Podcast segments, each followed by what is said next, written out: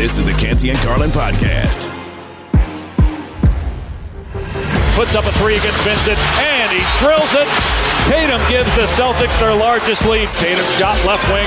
It bounces around and drops. The bounce is finally falling the Celtics' way, and now they trail three to one with Game Five on Thursday back in Boston as they win Game Four. We've played good basketball all season long, exception for this last three or four games, but we got to just keep going. The tide might turn. You got to get ready for the next one.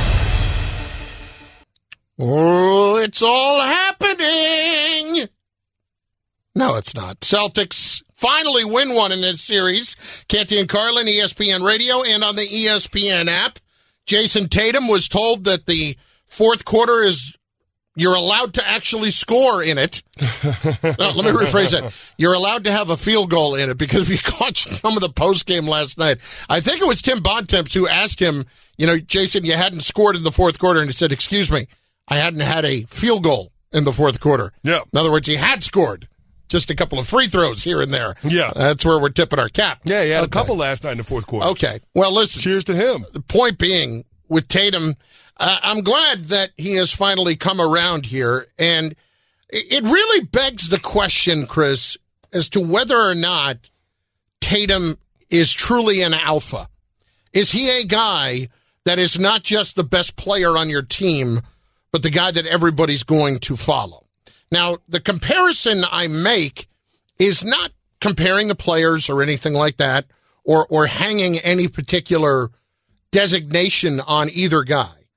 But Kevin Durant in New York with the Brooklyn Nets was never the alpha, and he went there because all along he was kind of told you if you're going to be taken seriously after going to Golden State and joining an all a team that already won a championship as an all-time great player, you need to go somewhere else. You need to do it on your own with your guys. And he took that to mean, okay, I'll go somewhere else and I'll bring in Kyrie and I'll, you know, get James Harden here eventually. And I want to try to win that way. But he was never the leader of the group. The alpha was truly Kyrie Irving as a leader. Uh, and whether it's a good or a bad way, Yeah. you know, leading in, in the right or wrong direction. I think Tatum's got it in him. We just haven't seen it yet. But I do think there is an ability in Tatum based on some of the performances that he has had. 46 last year against Milwaukee. Uh, you know, coming back after an atrocious game was a game six last round, uh, and then hitting some big shots, and then of course what he did in game seven. I, I think it's in there somewhere, Canty. We just haven't seen it yet. Learning how to win championships is tough. I mean, there are going to be a lot of ebbs and flows, a lot of highs and lows, and it's not a linear path. You understand what I'm saying? Mm-hmm. It's not, you know, okay, we got to the conference finals this year, NBA finals, that means we're going to win it next year. Winning championships don't work like that. Now, the Boston Celtics have been knocking at the door for a minute. With Jayson Tatum and Jaylen Brown, you're talking about being in four conference finals, and they've had an NBA finals appearance baked into those four years, too. So, I mean, they've been there, but it's about trying to get over the hump and doing the little things in the margin that allow you to have that success. Now, part of winning a championship is getting everybody on the same page and making sure that everybody is doing all of the little things that allow you to have success against better opponents. Like, for instance, when I joined the New York Giants in 2009, a big reason why I decided to leave the Dallas Cowboys and sign with the Giants in free agency is because they won a championship in 2007 and they beat the undefeated Patriots. They had a roadmap, they had a blueprint when it came to winning championships. And lo and behold, a few years later, after I signed as a free agent, we won a Super Bowl. They had a culture in place. They had a core of guys that knew exactly what it took, that established a standard, and everybody adhered to it. And that's why we were able to have sustained success. Now, in Boston, they've been able to put together very good regular seasons, but their postseasons end up coming up short. And I'm starting to question whether or not Jayson Tatum can be the guy that establishes that championship culture. I I don't know that he can. Last year, this team was in the NBA Finals, but it was clear that Ime Udoka was not only the head coach, but he was, in fact, the leadership on that team and in that locker room. And the reason why is that he's not that far removed from being a player himself. So the guys respected him as the head coach, but they also respected what he did on the court and his I guess, know how when it comes to competing at the highest levels. I, I don't know that they have anybody in that Boston locker room that can provide that right now. And it's clear that Jayson Tatum and Jaylen Brown are struggling to find that intangible that we look for from leaders of championship squads. How often can it can a championship team be successful if the best player is not the guy? It can happen, but again, you have to have a championship culture in place. You know, when you look at what happened with Kevin Durant, he joined the Golden State Warriors. They had a championship culture in place. When you look at Kawhi Leonard with the Toronto Raptors, best player, he had already won a championship, so he knew what it took. Again, championship culture in Yeah. place. I, I just I don't know that you can just do that and not not not have somebody give you some insights in terms of what it takes for the leader, the best player on the team to be able to establish that standard. Think about LeBron James. He didn't know how to win a championship his first go round in Cleveland. So what did he do? He went to basketball school down in Miami with Pat Riley and Dwyane Wade. And once he figured out the secret sauce and won a couple of chips down there, he was able to take that back to Cleveland, won in 2016, one in the bubble in 2020 with the Los Angeles Lakers. He figured it out. He learned it from guys that had already understood what it takes to be a champion. I don't know that you have that in place in Boston, and it's hard as a player to, I- I guess, manufacture that, uh, especially when you don't necessarily have an idea of how to get there. Canty and Carlin on ESPN Radio, presented by Progressive Insurance. Part of this for me is I was thoroughly aggravated the other night with Anthony Davis because here is a guy that we had talked about needing to be the best player on the team, needing to, in essence, take the team over to a degree from LeBron. And post game, after they get swept and he has another no show performance, he is just very quietly with his sunglasses on saying, Yeah, I need to take a good look in the mirror at myself. It, it didn't. Canty, I know, I know different guys show their emotions in different ways. Yep.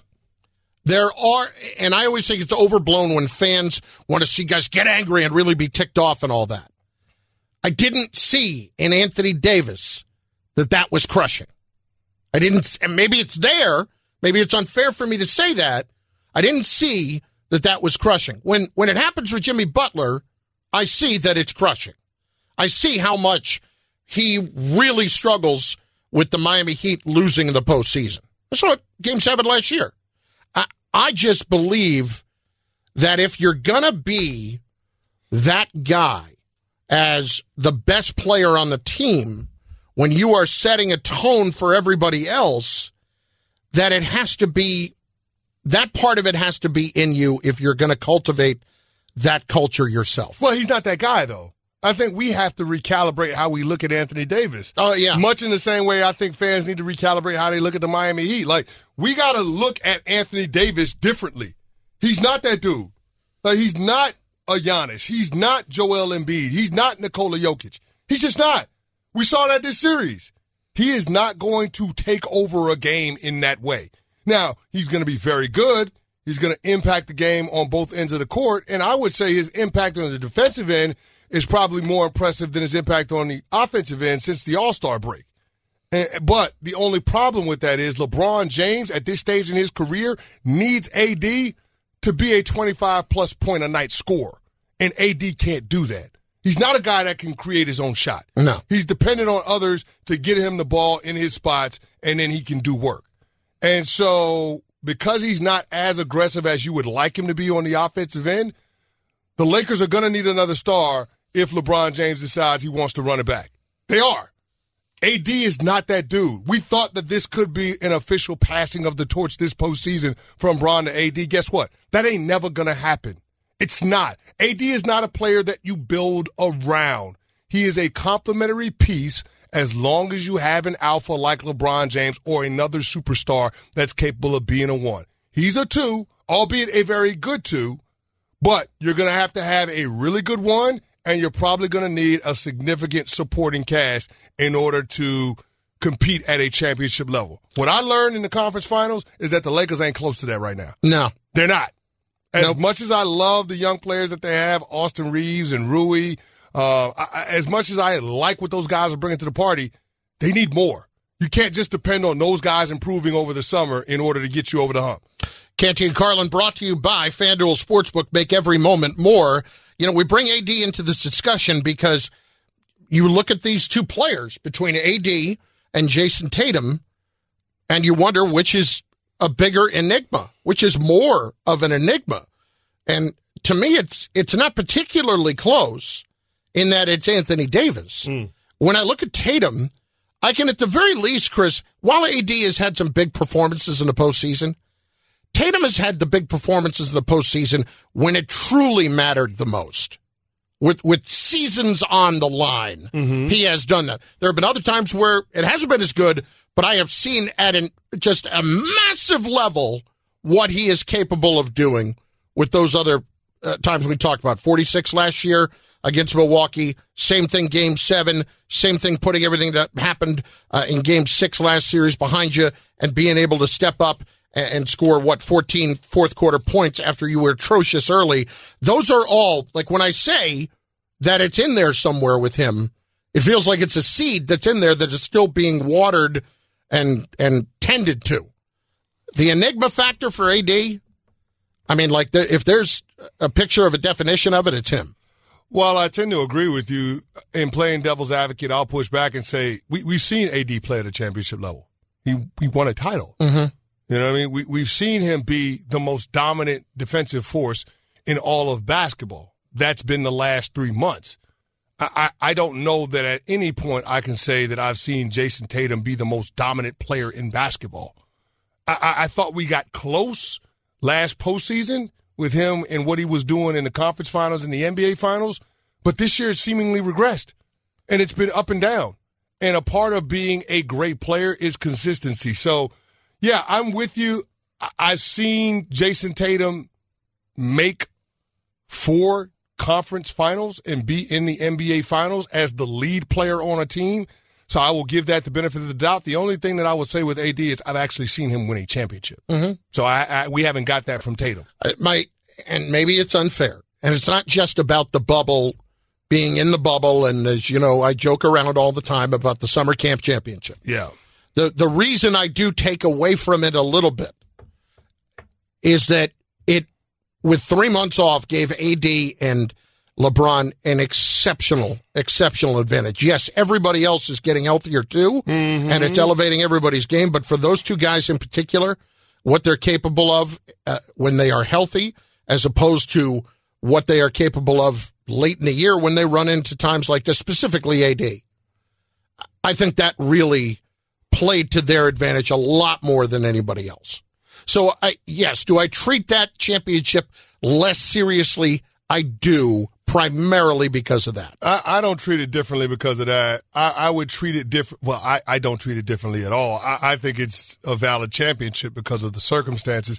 Now, I guess people would say there were no fans in the bubble. Yeah. And so that takes away from the no pressure. Travel.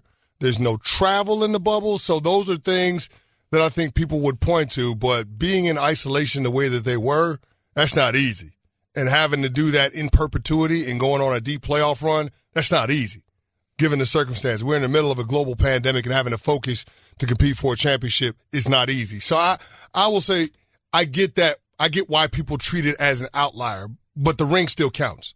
The trophy still counts. Okay, winning a championship is hard under any circumstances. So I, I don't discount it. What I will say is AD had the benefit of having LeBron James a guy that's won championships at two other organizations before he even came to LA. Where's that for Jayson Tatum?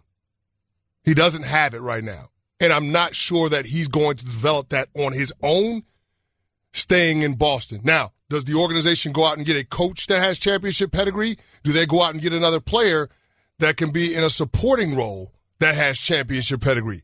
Remains to be seen. But I think they have to go that route because it's clear that Tatum and Brown, in and of themselves, ain't going to figure it out.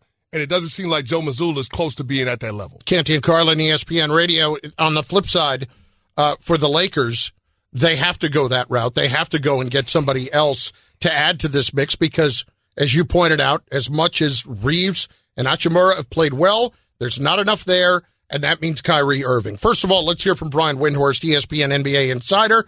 He was on Get Up yesterday and filled us in on the possibility of Kyrie going to the Lakers this offseason. Well, the first thing with any conversation about Kyrie, I really can't state this enough. He would probably have to take a pay cut from what his expected salary for next year would be to sign with the Lakers. And so it's a it'd be a pretty big one. Right now the Lakers can generate about $30 million in cap space. They could maybe, if they do a couple other moves, get it a little bit higher. But Kyrie Irving's maximum salary is $47 million. So you were talking about a potentially enormous pay cut that he would have to take from where he wanted when he forced his way out of Brooklyn. So that's number one. However, the Lakers do have the ability to generate cap space. And to be honest with you, for a team to have Anthony Davis and LeBron James on their roster and to be able to generate cap space is a rare situation. And when I say generate cap space, this would be keeping Austin Reaves. This is accounting for keeping Austin Reaves. So um, the problem with that is, is if you go that route, you would potentially have a, a, another top-heavy team like they had with Russell Westbrook, but they would hope that would be a better uh, a formulated team. But I must also say that they don't have to go the Kyrie route. In addition to just keeping the team together, re signing their free agents and looking to draft a, a, player and using maybe some free agency to do some other things, they also can go trade for other players or potentially look at other free agents. It's not Kyrie Irving or bust for this team at all. Well, who then? You know, when we talk about trading for other players, Chris, I don't know that you're going to get a player the level of Kyrie Irving, which mm-hmm. is what the Lakers need. Can, can the Lakers sign Fred VanVleet at a considerably uh, discounted number? I imagine if Fred VanVleet wants to get out of Toronto and start living in Los Angeles and have another chance to win a championship, that might be appealing. It's just Fred VanVleet's still at a point in his career where he's going to have every opportunity to get every penny, right? Mm-hmm. I don't know that he wants to give that opportunity up yet. Whereas Kyrie Irving you can justify that for if you're Kyrie Irving. Mm-hmm. He's further along in his career. He has made an absolute ton of money. I'm not getting in his pockets here when I say this. Wouldn't you agree that it would be more realistic for him to take, let, let's say that Windy is saying he needs to take a 30% pay cut. That would put him around what, 30 million a year? Mm-hmm. I absolutely would see Kyrie taking a three year, $90 million deal with the Lakers and lining it up with the other two guys. I yeah. think that's absolutely realistic. Yeah, I think the Lakers have the ability to be able to retain Austin Reaves, Rui Hachimura, and still find thirty to thirty-five million dollars in cap space to to add a third star. Now the question becomes. Who is that going to be? Now, it feels like Kyrie is the easiest answer, but you're starting to see these reports now out there by the athletic and others that the Lakers are having internal discussions about Trae Young. Now, I don't know how they would acquire Trae Young. Yeah what the what the what the trade package would look like. But if you could find a world where you could have LeBron, AD, and Trae Young, man, now all of a sudden you're talking about being eye to eye with the Denver Nuggets for the best team in the Western Conference. Absolutely. Yeah, and you feel good about what you're building around for the foreseeable future, even after LeBron James leaves. I, I just, I, even in the three way trade, I don't know how that works. I don't know how that comes together because the Lakers have to go get somebody else's draft picks. If they're trading Trae Young and they're not getting a young star in return, w- what are they doing? They're they're going to be looking for picks, right? Yeah. Uh, what young star can the Lakers give them in return? Can't. The only way I could see them potentially trading for Trae Young is if LeBron actually retired, and you're talking about AD at that point, something we discussed before the show. Yeah, I mean, I'm not sure. I'm not sure what it would look like. I do think it's worth noting that, like Fred VanVleet, Trae Young is a Klutch client. Mm-hmm. He is represented by Klutch Sports, Rich Paul, that whole group. So, I mean, we know the ties they have to the Lakers organization. The running joke is that Rich Paul is the GM of the Los Angeles Lakers, mm-hmm. not Rob Pelinka. So, I mean, we'll see what ends up happening, but we know that there's been rumors that Trae Young um, and the Atlanta Atlanta Hawks don't see eye to eye. We'll see what happens and how badly they want to move off him. But, you know, I, I will say this the idea of Trae Young with the Lakers is spicier. It's one of those things that makes me more optimistic as a Lakers fan than adding Kyrie or adding a Fred VanVleet. Canty and Carlin, ESPN Radio, Sirius XM, Channel 80. We're presented by Progressive Insurance. On the way, friends, should the Lakers be all in on Kyrie? And how did not getting swept change the Celtics' approach this offseason? We visit with an insider next to get the answers after this from our friends at Indeed. Now, if you're gearing up for hot summer hires, then stop making candidate cold calls and hire with Indeed. Their powerful all-in-one hiring platform makes it easy to attract, interview, and hire candidates all in one place. And with tools like Instant Match, the moment you sponsor a post, you'll instantly receive a short list of quality candidates whose resumes on Indeed match your job description. You can then invite them to apply, schedule, and conduct interviews all from the Indeed website. To learn more, visit Indeed.com slash credit. Passion, drive, and patience. The formula for winning championships is also what keeps your ride or die alive. eBay Motors has everything you need to maintain your vehicle and level it up to peak performance. Superchargers, roof racks, exhaust kits, LED headlights, and more. Whether you're into speed, power, or style, eBay Motors has you covered. With over 122 million parts for your number one ride or die, you'll always find exactly what you're looking for. And with eBay Guaranteed Fit, your part is guaranteed to fit your ride every time or your money back. Because with eBay Motors, you're burning rubber, not cash. With all the parts you need at the prices you want, it's easy to make your car the MVP and bring home huge wins. Keep your ride or die alive at ebaymotors.com. Eligible items only, exclusions apply. This podcast is proud to be supported by Jets Pizza, the number one pick in Detroit style pizza. Why? It's simple. Jets is better. With the thickest, crispiest, cheesiest Detroit style pizza in the country, there's no competition. Right now, get $5 off any eight corner pizza with code 8SAVE. That's the number eight, S A V E. Go to jetspizza.com to learn more and find a location near you. Again, try Jet's signature eight corner pizza and get $5 off with code 8SAVE. That's the number eight, S A V E. Jet's Pizza. Better because it has to be. Hi, it's Mike Greenberg letting you know ESPN Bet is ready to take you through all the biggest sports moments this spring. The official sportsbook of ESPN has exclusive offers and markets from Scott Van Pelt, Stephen A. Smith, and me, plus many more. From the playoff intensity to finally getting out to the ballpark, there's no better time for sports fans. Sign up today. New users get a bet reset up to $1,000 in bonus bets if your first bet doesn't win. Download ESPN Bet today. What a play! Must be 21 plus and present in select states. Gambling problem? Call 1 800 Gambler. Terms and conditions apply. See app for details. Canty and Carlin, the podcast. Kyrie is like the missing piece of that triangle with AD and LeBron. It's nothing for the Los Angeles Lakers to go and say, we need to make a big splash so we're not in this position again. So let us go get a Kyrie Irving. I think that there's something about these two potentially that would be unique. If you could keep AD, Kyrie, and Bron together, we really don't think they can fill out the rest of that roster. It's not as if they could not be one of the upper echelon teams in the West if you have those three guys. Ho! Uh huh. Come on, big fella. You got to feel this. Now, now you got to hear and listen to Jay Z. Mm-hmm. You know what I'm saying? It's not enough just to be listening to Jay Z. You got to hear him too. Okay? Yeah. It, uh, listen, it, it hasn't, it hasn't grown on you yet. No, no, I like Jay Z. It's just, I, I, it, it feels weird to me in that I, I, I don't know. I don't connect with music much, like from any kind of music. Like I love music, but I don't connect with music a whole lot. Okay. Speaking of speaking of music, Here, I'm dead inside. That's speak- basically what I'm telling. Speaking you. of music, I, I feel remiss if we didn't mention the passing of a legend. Oh, a you are not kidding. icon. Now that music I can connect with. Then Uh, Tina you, Turner. you have to connect Oh, with Tina God. Turner's music. Tina Turner passed away today at the age of 83. And let me tell you something. The ultimate respect for the level of not just performer that she was, but everything she went through in her life. Everything. Yeah. Uh, you know, what's love got to do with it? Amazing movie. And favorite Tina Turner song? uh, I would probably say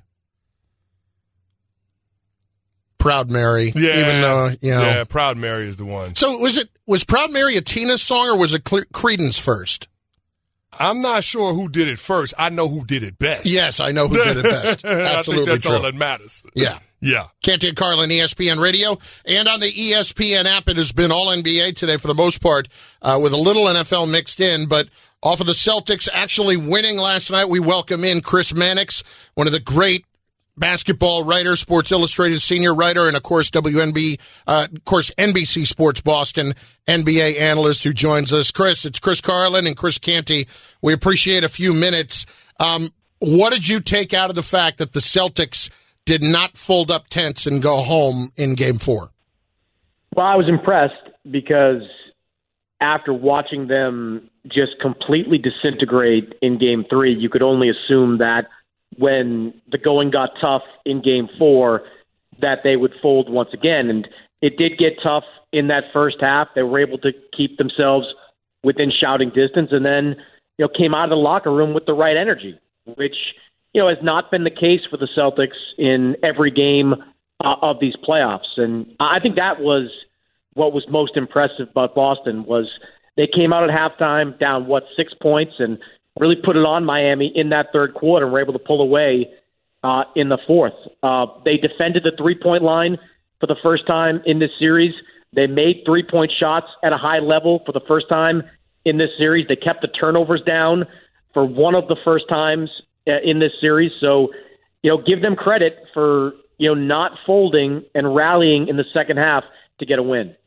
Mannix, beyond the obvious, which is a trip to the NBA Finals, what's at stake for the Boston Celtics? I, I, mean, are we considering, would Brad Stevens consider a coaching change if this still ended up being a series that was over in five? Will we be talking about drastic changes on the roster if this thing ends uh, in Boston tomorrow night? Or do you get the sense that this organization could potentially stay the course, even though it's a disappointing end to an otherwise successful first year for Joe Mazzulla? Well, let's start with the coaching. And I don't think you can rule out a coaching change at the end of the season simply because the depth of talent in the free agent coaching ranks is as high as it's been in years. I mean, as we speak, you have got championship level coaches. You've got Mike Budenholzer, Nick Nurse, Frank Vogel, among others, that are available. And when you have that kind of talent in the coaching ranks, it has to at least be considered. But you have to remember that Joe Mazzulla is the closest thing to a protege that Brad Stevens has. Brad Stevens was the one that plucked him out of Fairmont State and put him behind his bench uh, for his first year. He's the one that made sure that when he moved up to the front office, Joe Mazzulla was retained by Ime Udoka. He's the one that made sure that when Will Hardy took the job in Utah and Danny Ainge wanted to hire Joe Mazzulla. Joe Mazzulla stayed on that Celtics bench. And of course, he's the one that was handpicked to take over for Udoka days before the start uh, of training camp. So there is a level of loyalty there with Brad Stevens and Ime Udoka. If I had to guess about what the outcome would be from all this that's happened over the last couple of weeks, it's that Joe Mazzulla is retained, but sees a lot of strength added to his staff. There was a brain drain in Boston over the last eight months. Ime Udoka, gone. Will Hardy, gone. Damon Stoudamire, gone. None of these coaches were replaced. And look, the Celtics have some quality coaches on their staff, but right now they don't have someone with gravitas. They don't have a former head coach on that staff or someone with the kind of experience that some of the coaches I named uh, have. I would expect to see someone like Stephen Silas added to Joe Mazzulla's staff next year. Maybe there's another former head coach out there added to the staff. If I was going to predict an outcome, it's that Joe Mazzulla stays, but sees the people around him, uh, uh, you know, kind of improved in, in terms of experience. Chris Mannix, Sports Illustrated senior NBA writer, joining us. Of course, NBC Sports Boston as well. Chris, the Lakers and Kyrie, is this virtually an, inevit- in inevitability? And is it their best path toward contending for a championship next year? I don't think it's an inevitability because it's simply not as simple as the Lakers saying, we want Kyrie, Kyrie saying, I want the Lakers, and then making it work. There are far too many machinations that have to happen that are going to make this a difficult decision for the Lakers because, look, I'm sure you guys have talked about it. If Kyrie's in, that means at least D'Angelo Russell's out. It likely means Jarred Vanderbilt is out. It potentially means Malik Beasley is out. We could be talking about Austin Reaves being too expensive for the Lakers to retain next year. There are just a lot of pieces here that may have to be removed from the equation to bring Kyrie Irving in. And I thought it was really telling that at the Lakers exit interviews, one of the things that Rob Pelinka said was that they intended to keep investing in that young core. He mentioned the importance of continuity, which is understandable given the fact that they just got drubbed by a team that has been together as long as anybody, you know, amongst these final four uh, teams uh, in the playoffs. So the Lakers front office made it clear what they want to do. The question is if LeBron James really wants Kyrie Irving, and there's reason to believe that he does, how far will the Lakers be willing to go to add him to the mix? Will they be willing to cut ties with all the guys that helped them get to this point? All the guys that changed the culture of this team at midseason and helped them become a Western Conference finalist team. I think it's going to make for what could be an interesting showdown between LeBron and the Lakers over the next couple of months about what kind of roster decisions are going to get this team to that next level. Mannix, real quick, because we're up against it. Uh, uh, there was another All Star caliber point guard sitting courtside at Lakers games during the playoffs, and that would be one Trae Young. There are rumors out there that the Lakers are going to have internal discussions about Trae Young. How how feasible is is it for the Lakers to go after Trae Young? What what what what do they even have of consequence that they could offer to the Atlanta Hawks in order to make that kind of move?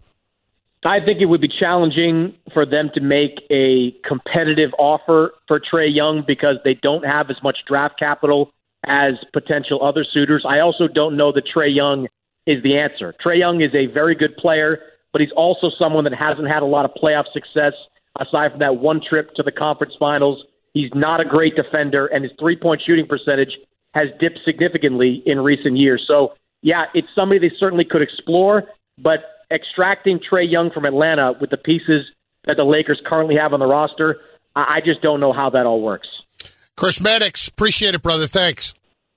You got it, guys.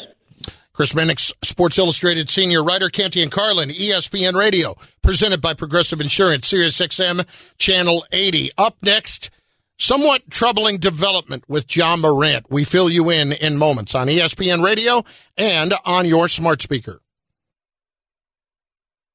This is the Canty and Carlin podcast. I'm sorry, there may be nothing worse than non dairy creamer. non dairy I just went outside to get some coffee. I'm trying to make some iced coffee. Yeah. I put in, you know, there's no milk in the fridge. I put in, you know, the powder non dairy cream. I, I still got drips of powder all over the place. Congratulations, you played yourself. It's god awful. You played yourself. Well, it, it wouldn't kill somebody to go out and buy, you know, a carton of milk. That's all I'm saying. Or why don't you just bring one in? Well, I didn't even realize we were going to be here until today. Okay, well, the next time you we're going to be here, then maybe you should bring one in. Just a thought. Don't I, wait for others to do something that you can do. I, normally, I do that. Okay, I, I do that, but in this case, you know, little help. I mean, you're looking around for the bad guy. What you need to do is look in the mirror, kind of like AD. You're the bad guy. I am not the bad guy. You are the bad guy. I am the problem solver, generally speaking. You're like Tony Montana in that movie. You're the bad guy. Thousand percent. Canty and Carlin, ESPN Radio, and on the ESPN app. We are presented by Progressive Insurance. A little bit of a not disturbing, but concerning story earlier today about Ja Morant. So Ja Morant had put out some social media posts, and one of them was a picture of him. And I guess his family was in the picture too. It was a picture of his mom, his yeah. dad, and his daughter. And it just said with a caption, bye. Mm-hmm. And so people took that to mean, uh oh, is he in a bad place right now? What he meant by it is, and, and police actually went and did a welfare check. What he meant by it is that he was just getting off social media yeah. for, for a while which is not a bad thing. Um, I mean, for Pete's sake, even the Surgeon General's coming out today talking about how bad social media is for people. Yeah. But for Ja, listen, Canty, it, it's just he's going to have to accept the fact that however this plays out, it's just going to take time, especially because what did we talk about when it happened the first time? It all felt very rushed mm-hmm. to get back. That whether it was the Grizzlies wanting to rush it along, Ja wanting to rush it along, this is just a situation where no matter what the suspension is, no, if he wants to come out and say, I'm taking some time away to try to soften that blow, whatever it is, this is just going to take time and he's going to have to be patient in that. Well, he's going to be he's going to be held accountable. That's what this is going to come down to. And for somebody that has seemingly not been held accountable since they've come into the NBA, that can feel a little bit like hate. And so I'm sure he's feeling that a little bit from social media channels. Certainly, if he's watching any of the sports channels, ESPN, um, all the pundits, everybody is coming down on him, and he feels that weight. And he's dealing with the reality that the thing that used to be his solace, which is being on the basketball court, is going to be taken away from him. Adam Silver, after this investigation concludes, is going to take Ja Morant off the court for a significant period of time. Now, we don't know what that's going to look like. Is it a quarter of the season? Is it half the season? Is it the whole season? Nobody knows. But he's going to be without basketball for a long time.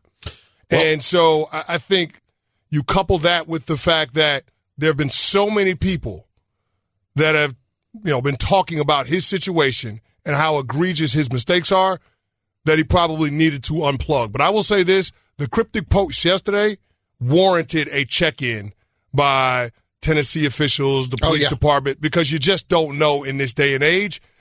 And, and, so that can be a bit scary, especially considering what Ja's been dealing with. Yeah, and he wrote in it as well, love your ma, love your pops, you the best baby girl, and then followed it with bye.